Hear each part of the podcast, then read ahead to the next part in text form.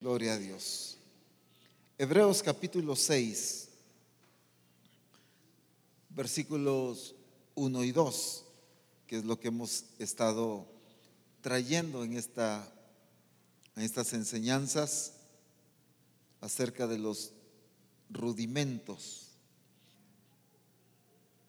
Quiero volver a hacer un énfasis que hicimos al principio. Recuerden que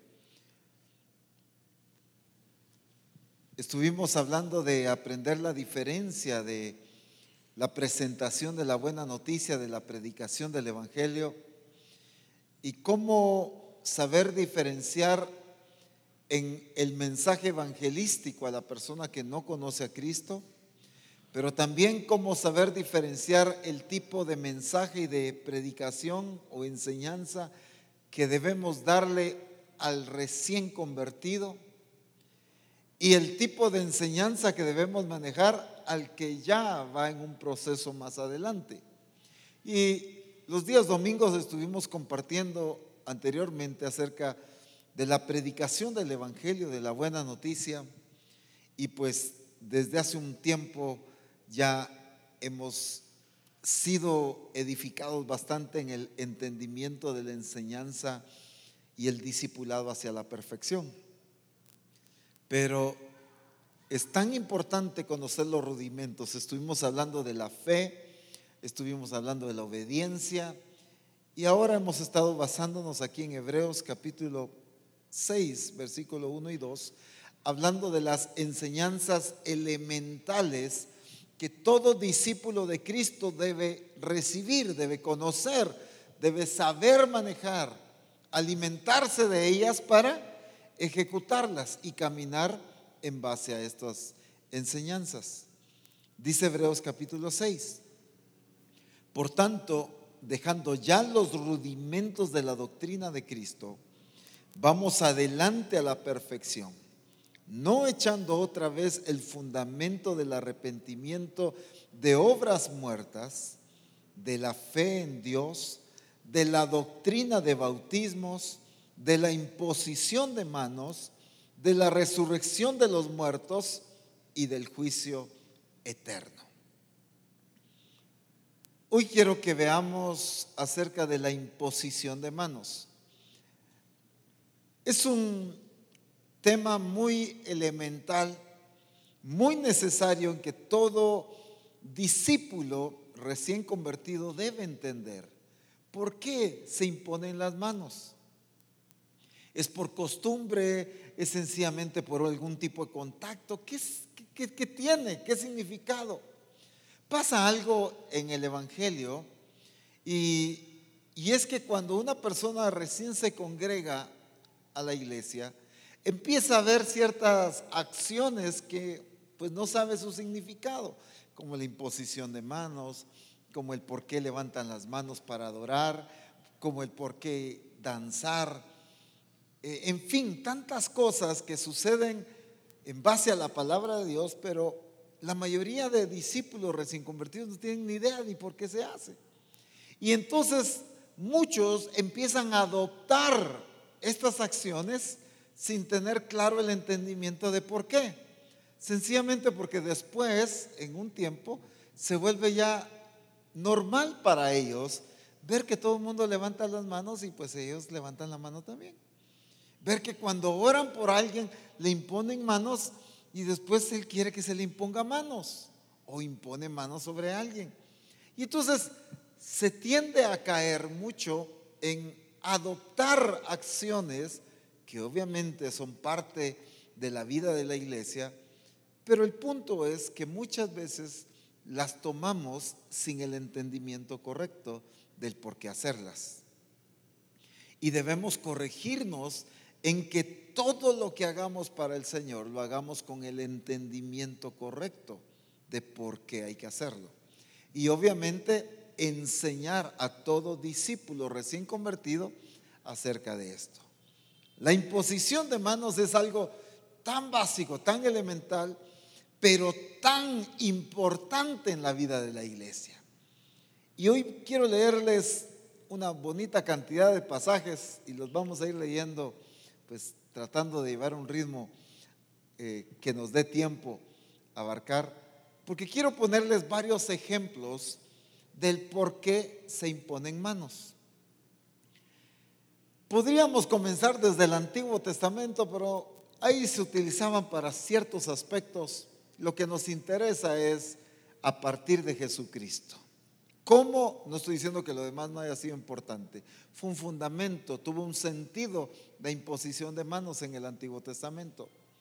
Pero Jesucristo nos vino a modelar la imposición de manos y si encontramos en la escritura, la vida de la iglesia se caracterizó también por la imposición de manos. Entonces, uno de los rudimentos de las enseñanzas elementales que un cristiano debe conocer es la imposición de manos, dentro de las demás que hemos estado escudriñando. En Marcos capítulo 16, versículo 18,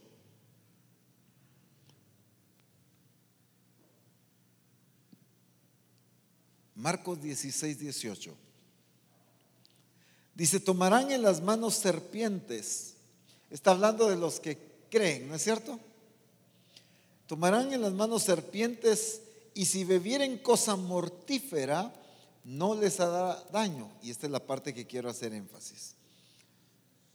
Sobre los enfermos, ¿qué van a hacer? Pondrán sus manos y ¿qué va a pasar? Y sanarán. Y sobre los enfermos pondrán sus manos y sanarán. En el verso anterior dice, estas señales seguirán a los que creen. ¿Cuáles señales? Claro, el echar fuera demonios, en fin, varias otras, pero dentro de las señales que van a seguir al que cree en Jesucristo es que a través de la imposición de manos las personas sean sanas. En el ministerio de Jesús hay una gran cantidad de ejemplos de eso. Podríamos pasarnos aquí la noche leyendo experiencias donde Jesús utilizó sus manos para sanar a una persona, imponiendo las manos. Pero solo quiero mencionar uno, y es en Lucas capítulo 13, versículo 13.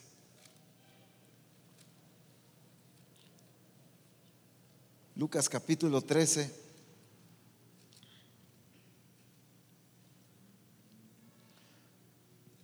Voy a leer desde el, desde el 10.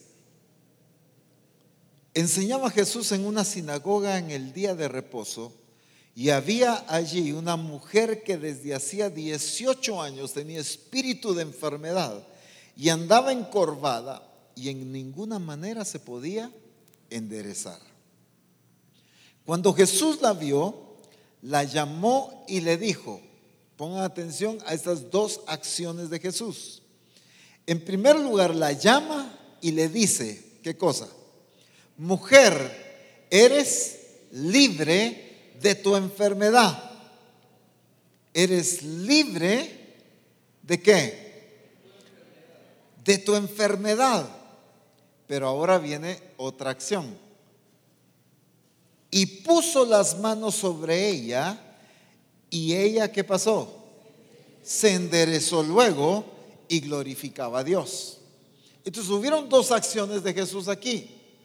Número uno, la declaración de Jesús fue de libertad por causa de que la mujer, la enfermedad era causada por un espíritu de enfermedad.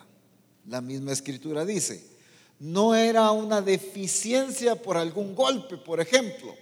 No era porque le había salido alguna otra ¿qué? situación en su columna. Esta mujer llevaba 18 años encorvada por causa de un espíritu de enfermedad. Estamos hablando de un demonio. Entonces, lo primero que hace Jesús es declarar libertad para que el espíritu la dejara. Pero ahora impone manos para que la mujer sea restaurada. Entonces, le dice, mujer, eres libre de tu enfermedad pero inmediatamente le pone manos. Y Jesús le impone manos y la mujer inmediatamente se reincorpora y empieza a glorificar a Dios. Así como este, hay muchísimos ejemplos donde Jesús impone manos para sanar. Definitivamente tenemos que entender, los días martes estuvimos hablando mucho de esto en el discipulado, acerca de no hacer patrones en cuanto a la liberación, en cuanto a la manifestación del poder de Dios, de las señales.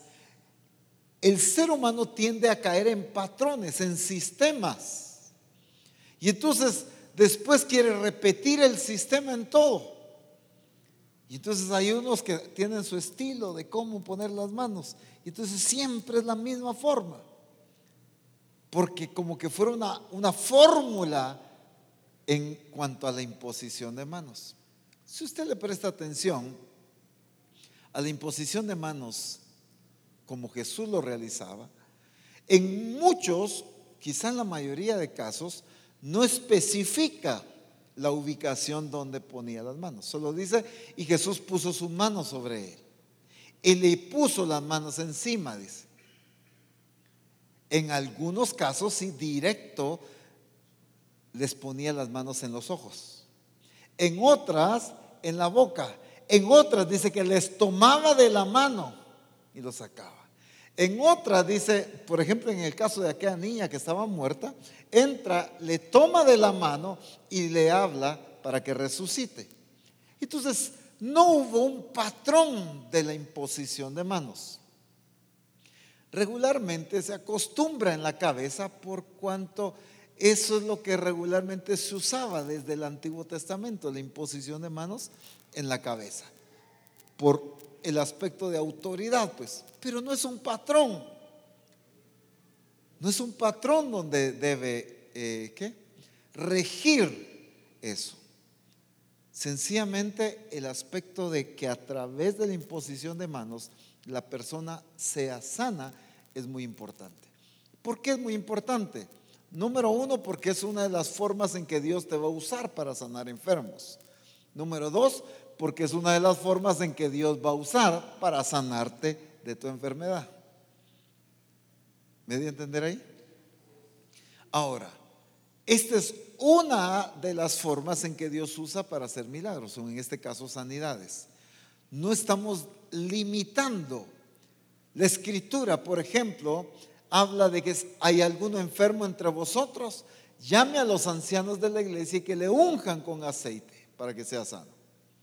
Obviamente en el ungimiento pues va a una imposición, pero no está hablando de la imposición como tradicionalmente lo pensamos.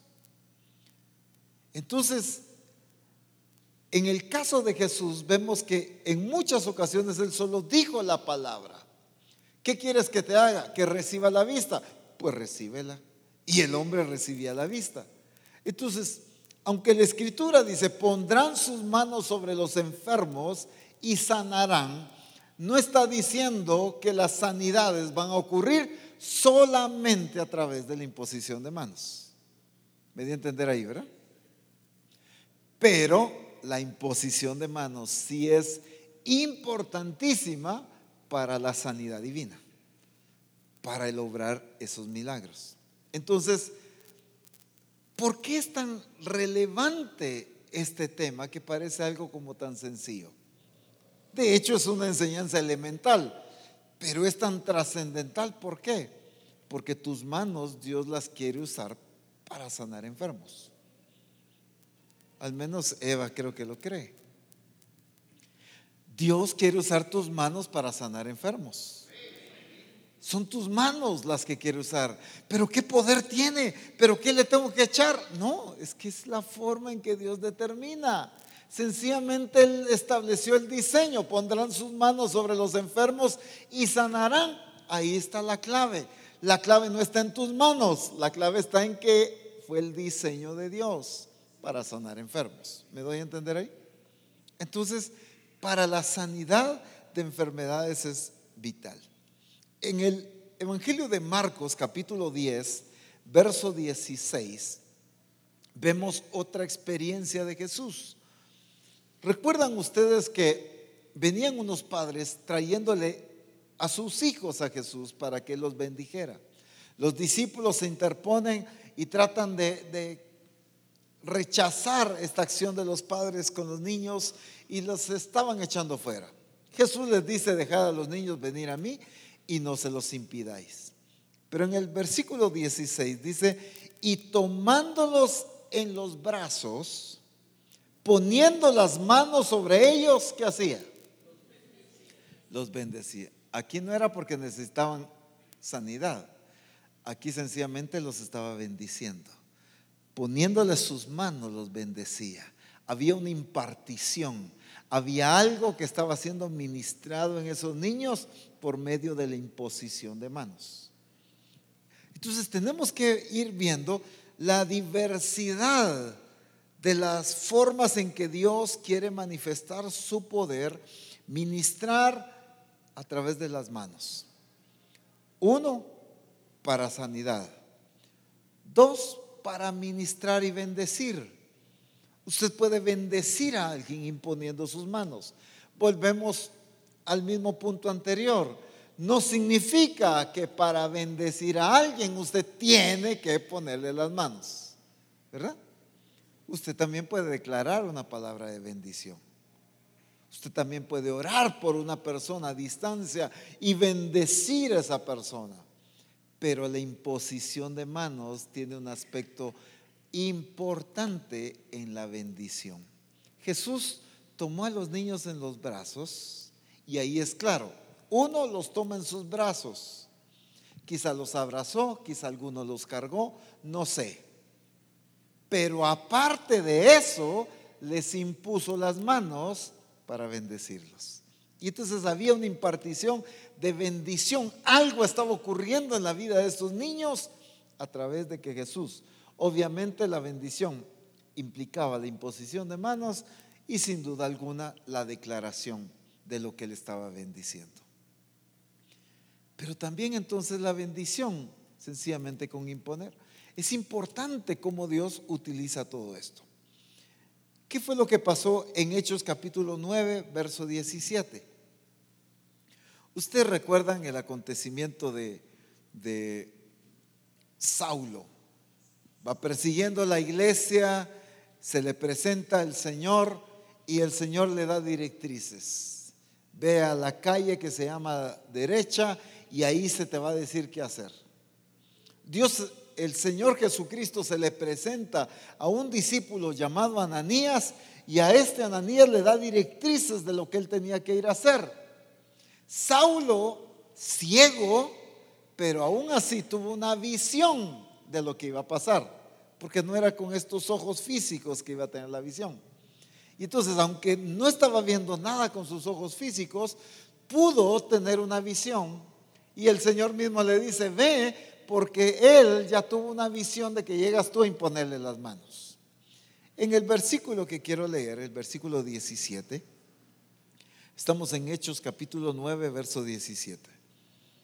Dice, fue entonces Ananías, y entró en la casa y miren, y poniendo sobre él las manos, dijo, pónganle atención a la forma en que Ananías accionó.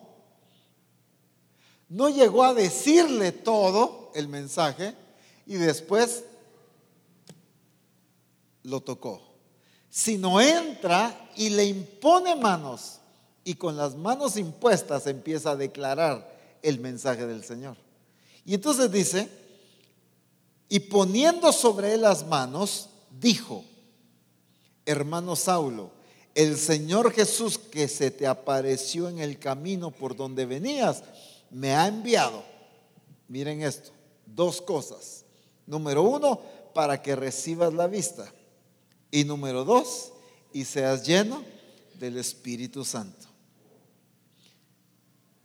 Ananías le está imponiendo las manos a Saulo y está declarando, Saulo, el Señor Jesús que se te apareció en el camino, a mí me envió a decirte esto.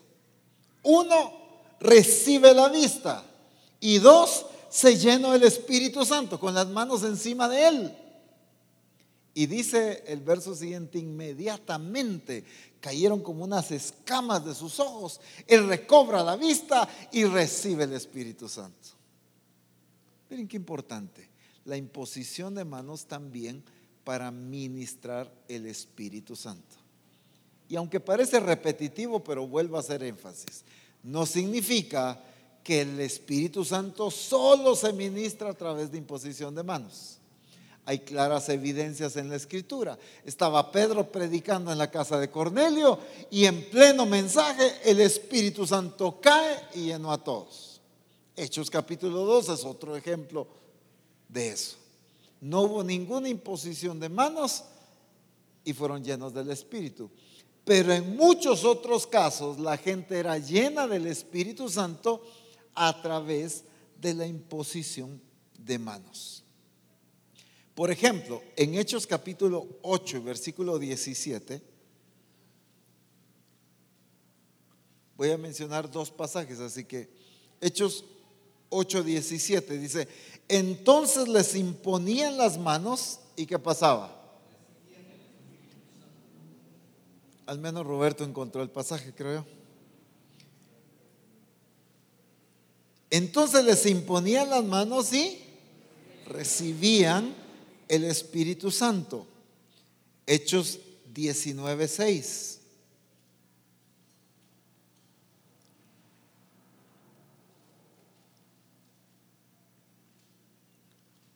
Y habiéndoles impuesto Pablo las manos, vino sobre ellos el Espíritu Santo y hablaban en lenguas y profetizaban. ¿Cómo ocurrió esto? Por supuesto que es una obra directa del Señor.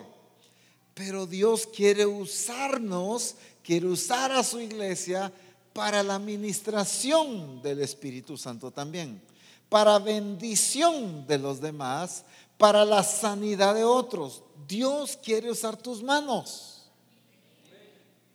para sanar enfermos, para que la gente sea bendecida a través de una imposición de manos, pero también en muchos casos para que reciban el Espíritu Santo.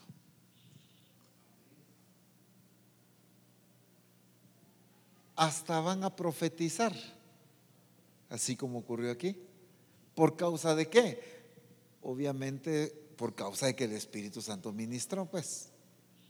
Pero a través de qué? ¿Cuál es el recurso? ¿Cuál es el medio que el Señor utiliza? La imposición de manos. Es importantísimo esto. Uno, para que entendamos la necesidad que en algún momento queremos ser llenos del Espíritu Santo, poder pedir ministración y que se nos imponga manos. Hay algunos que no les gusta que se les imponga manos. Hay otros que solo andan buscando que se les imponga manos. No son patrones todo, ustedes saben que todo en la vida cristiana debe ser basado a través de la guía del Espíritu Santo. Todo debe moverse a través de la guía del Espíritu Santo. Pero qué importante es entender que el Espíritu Santo también se puede ministrar a otro a través de la imposición de manos. Si alguien se acerca a ti y te dice, por ejemplo, Hermano, yo ando buscando, fíjense que yo he sido lleno del Espíritu Santo. No le vayas a contestar, por favor.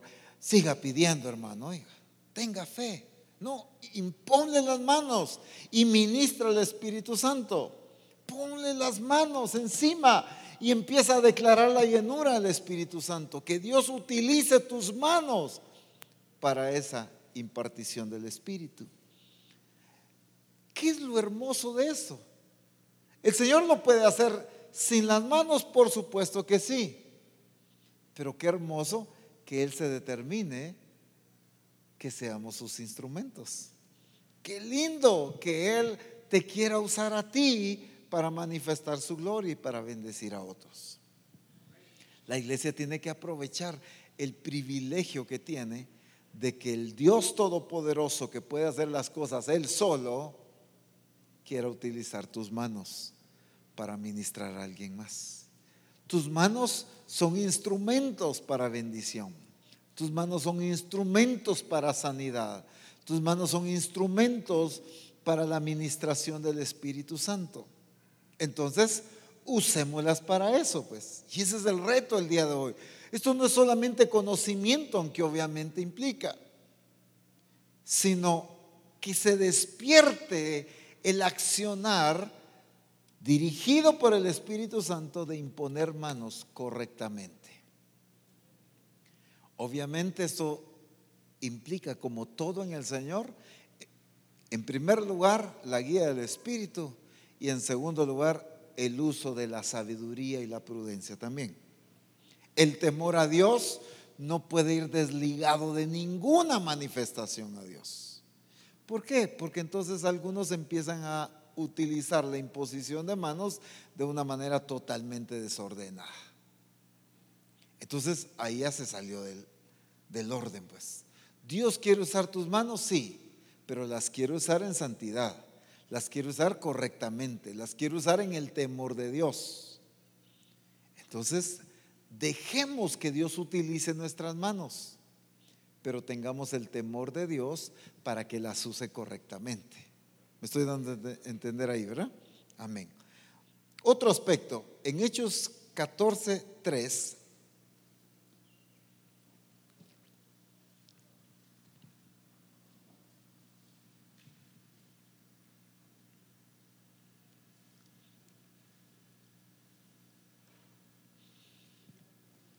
Hechos 14, 3 dice, por tanto, se detuvieron allí mucho tiempo hablando con denuedo, confiados en el Señor, el cual daba testimonio a la palabra de su gracia, concediendo que se hiciesen por las manos de ellos, ¿qué cosas? Señales y prodigios. Recuerden cuánto el Señor nos viene hablando de señales y prodigios, cuánto nos viene hablando de milagros, cuánto nos viene hablando de las cosas mayores cuánto el Señor nos viene hablando de su manifestación. Es importante entender también el instrumento que Dios quiere usar para que eso suceda. Y eso es tus manos. Nuestras manos son el instrumento para que señales y prodigios sucedan en la vida de otras personas. Recuerden que estamos hablando de sanidades pero también estamos hablando de señales y prodigios. A través de la imposición de manos, a través de quizá levantar tu mano y hacer una declaración, a través de lo que el Espíritu Santo dirija. Los señales y prodigios van a ocurrir también a través de que nosotros como iglesia utilicemos nuestras manos. Es a través de ellas en que el Espíritu Santo va a glorificar a Cristo y va a manifestar el poder. Pero ¿cómo? Tenemos que ser una iglesia que sepamos correctamente imponer manos, utilizar nuestras manos como instrumento y herramienta para la manifestación del poder de Dios. Veamos otro aspecto todavía acerca de la imposición de manos. Perdón que voy corriendo, pero no nos daría tiempo. Hechos capítulo 6, verso 6.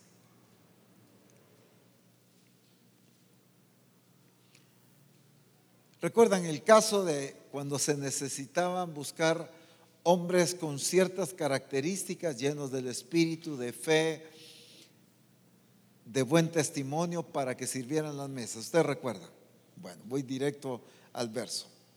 El verso 6 dice, a los cuales presentaron ante los apóstoles, quienes orando, ¿qué hicieron? Les impusieron las manos. O sea, recuerden que ahorita la iglesia necesitaba cubrir una necesidad de servir mesas. Entonces, dicen los apóstoles, escojan entre vosotros varones con estas y estas y estas características. Había. Entonces la iglesia escoge a las personas con estas características y escogen a seis personas. Entonces se los presentan a los apóstoles y los apóstoles no solamente les dicen, vaya pues, tú te vas a encargar de aquellas mesas, tú de aquellas, tú de esto, tú de lo otro. No era una cuestión solamente de una buena organización, sino lo importante de la delegación de una autoridad, de la administración e impartición para que ellos cumplieran un trabajo delegado por Dios. En este caso, aunque pareciera algo tan simple como servir las mesas, necesitaban de una delegación de autoridad, porque lo iban a hacer para la iglesia. Y entonces, en este caso, se necesitó la imposición de manos. Ahora veamos un caso, quizá presenté este que es como de algo tan básico como servir las mesas. Ahora vamos a Hechos capítulo 13, versículo 3. Comienza el capítulo 13 haciendo énfasis que en la iglesia de Antioquía habían profetas y maestros. En el verso 1 menciona el nombre de estos profetas y de estos maestros. Verso 2, ministrando estos al Señor y ayunando, dijo el Espíritu Santo, apartadme a Bernabé y a Saulo para la obra a que los he llamado. Ok, ¿la elección de quién fue? Del Espíritu Santo. La delegación de la autoridad, la, elección y el envío fue del Espíritu Santo. Pero en el verso 3 dice, entonces, habiendo ayunado y orado, les impusieron las manos y los despidieron.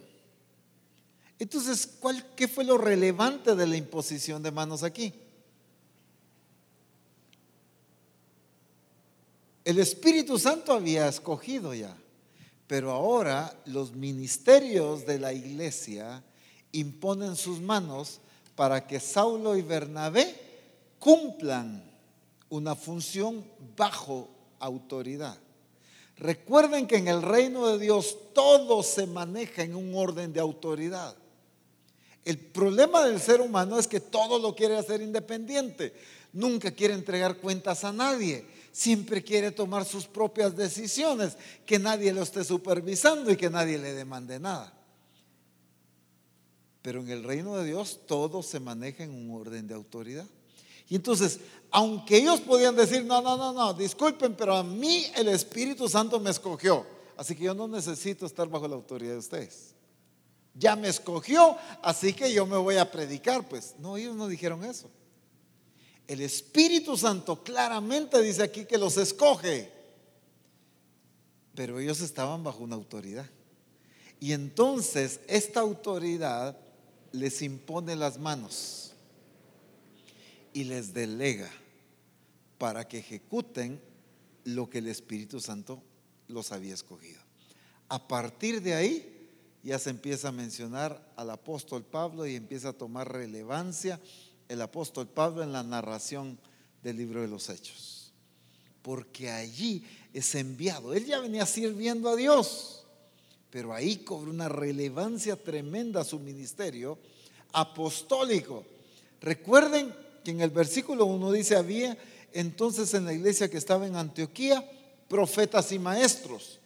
Y dentro de este listado que menciona, menciona a Bernabé y menciona a Saulo. Ellos eran considerados, no se especifica si profetas o maestros, pero eran uno de los dos. Ya estaban funcionando en ese sentido. Pero ahora el Espíritu Santo les comisiona para una función apostólica y la imposición de manos no les dio el ministerio apostólico, fue el Espíritu Santo, pero la imposición de manos les da la cobertura de autoridad para que ellos pudieran cumplir lo que el Espíritu Santo les había dado. Muy bien. Segunda Timoteo capítulo 1, verso 6.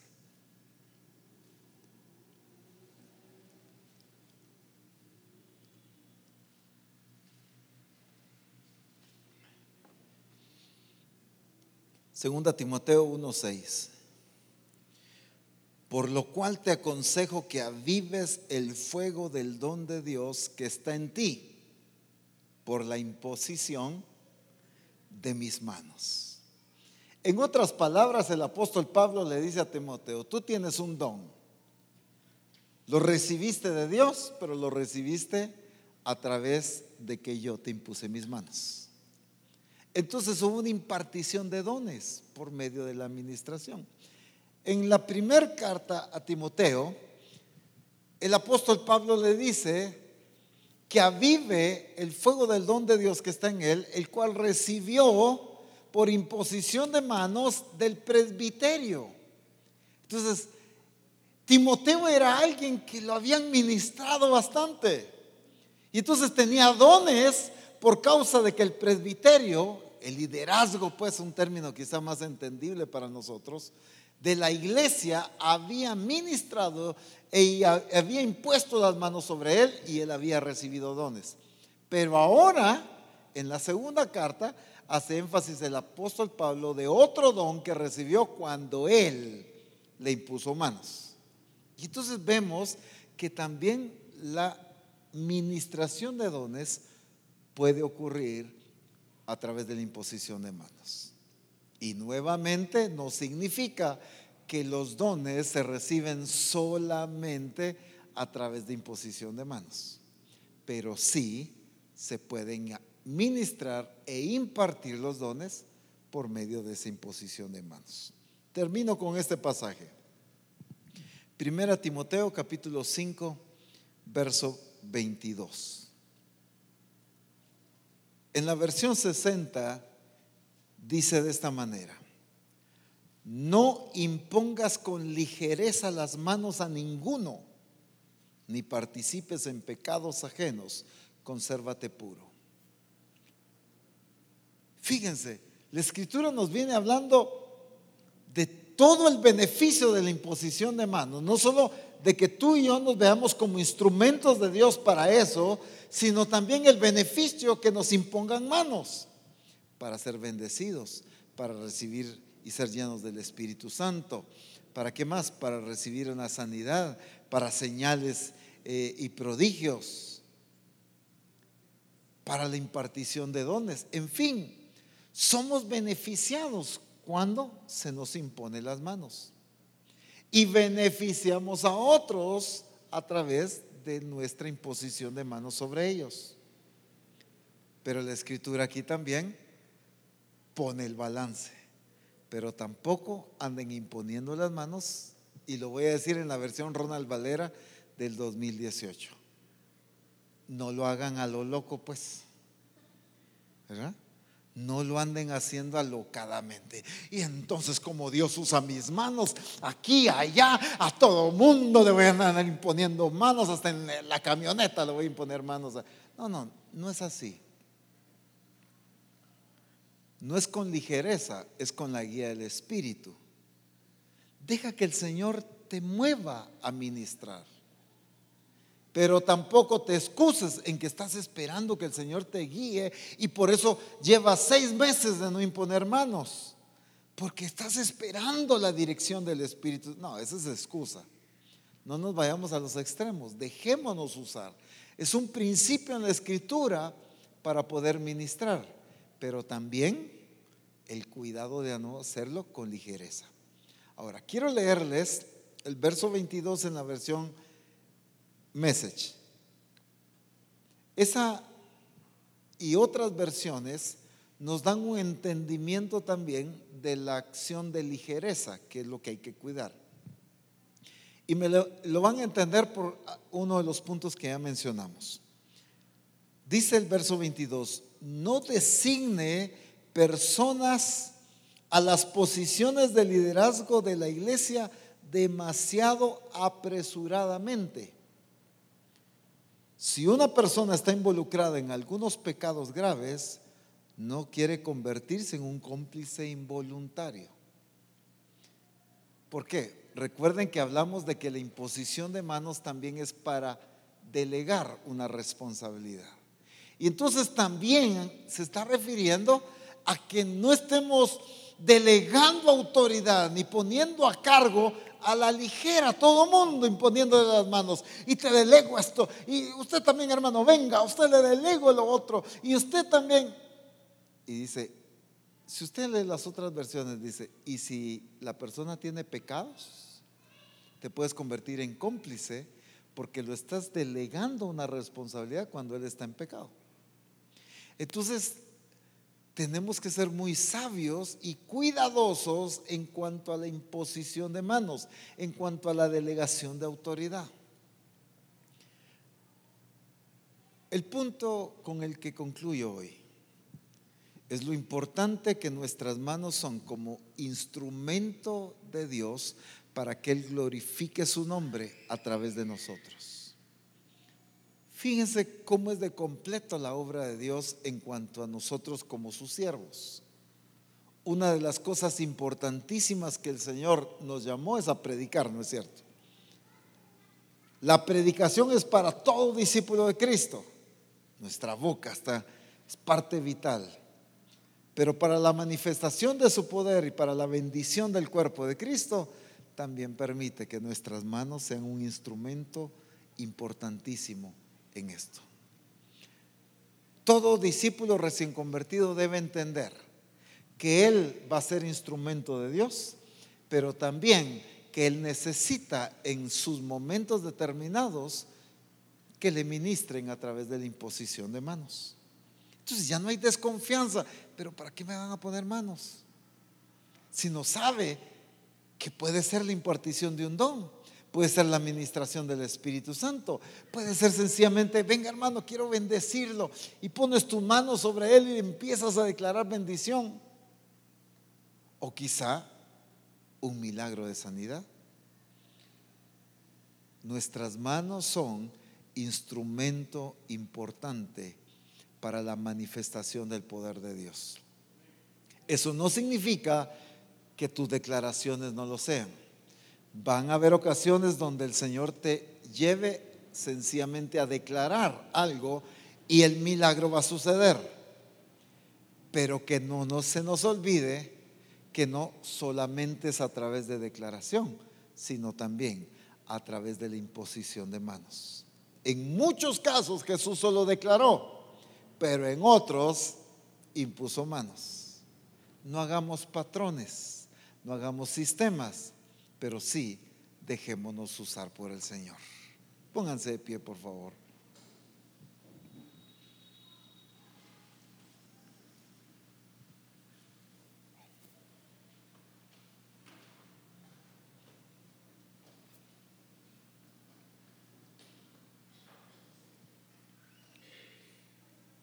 Y ahora por unos cuantos segundos mira tus manos, extiende tus manos y míralas.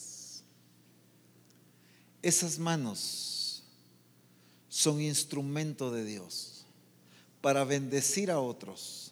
Dios quiere usar esas manos para sanar enfermos.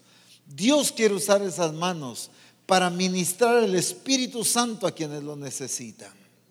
Dios quiere usar esas manos para impartir dones a la iglesia utiliza tus manos, utiliza dentro del temor de Dios, con la sabiduría y con la autoridad que Dios te ha dado, usa tus manos para bendecir a otros. A tu alrededor el Señor va a poner personas con necesidades. Y tú vas a poder llegar y poner tus manos sobre esta persona y bendecirla. Que sea llena del Espíritu quizá ministrar consuelo, quizá liberación, sanidad, o declarar una maravilla o un prodigio en la vida de una persona. Hay mucha necesidad a tu alrededor. Dios quiere usar tus manos para manifestar su gloria. Él ha prometido una dimensión maravillosa de su manifestación. Dios nos ha enviado a la manifestación del poder de Dios y nuestras manos son ese instrumento también. El Señor quiere usar tus manos para bendecir a otros. Bendice a otros imponiéndoles tus manos. Puede ser en el hombro, puede ser cuando le tomas de la mano Pero en esa imposición de manos habrá impartición de bendición. El Espíritu Santo será ministrado a través de tus manos. La fortaleza del Señor será ministrada a través de tus manos. Pero el poder glorioso de Dios también operará sanidades y prodigios a través de tus manos en las personas necesitadas. Usa tus manos para bendecir. Usa tus manos para sanar. Usa tus manos para ministrar. Usa tus manos para restaurar a las personas. Levántalos en el nombre de Jesús. A través de la imposición de manos.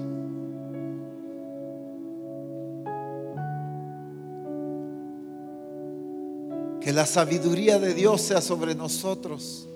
Que la guía del Espíritu Santo sea sobre nosotros para hacer las cosas en el orden de Dios, en el temor de Dios, no imponiendo las manos con ligereza, sino bajo la dirección del Espíritu Santo. En el nombre maravilloso de Cristo Jesús. Usa la sabiduría, usa la prudencia para la imposición de manos. Nombre poderoso de Cristo. Señor, bendigo estas manos. Tú lo declaraste, pondrán sus manos sobre los enfermos y sanarán. Tú nos modelaste para ministrar, para levantar, para resucitar incluso. Tú nos modelaste. La escritura nos da el diseño del poder que hay en la imposición de manos. Y a través de nuestras manos tu gloria será manifestada en el nombre glorioso de Cristo Jesús. En el nombre de Jesús, Señor, gracias. Amén.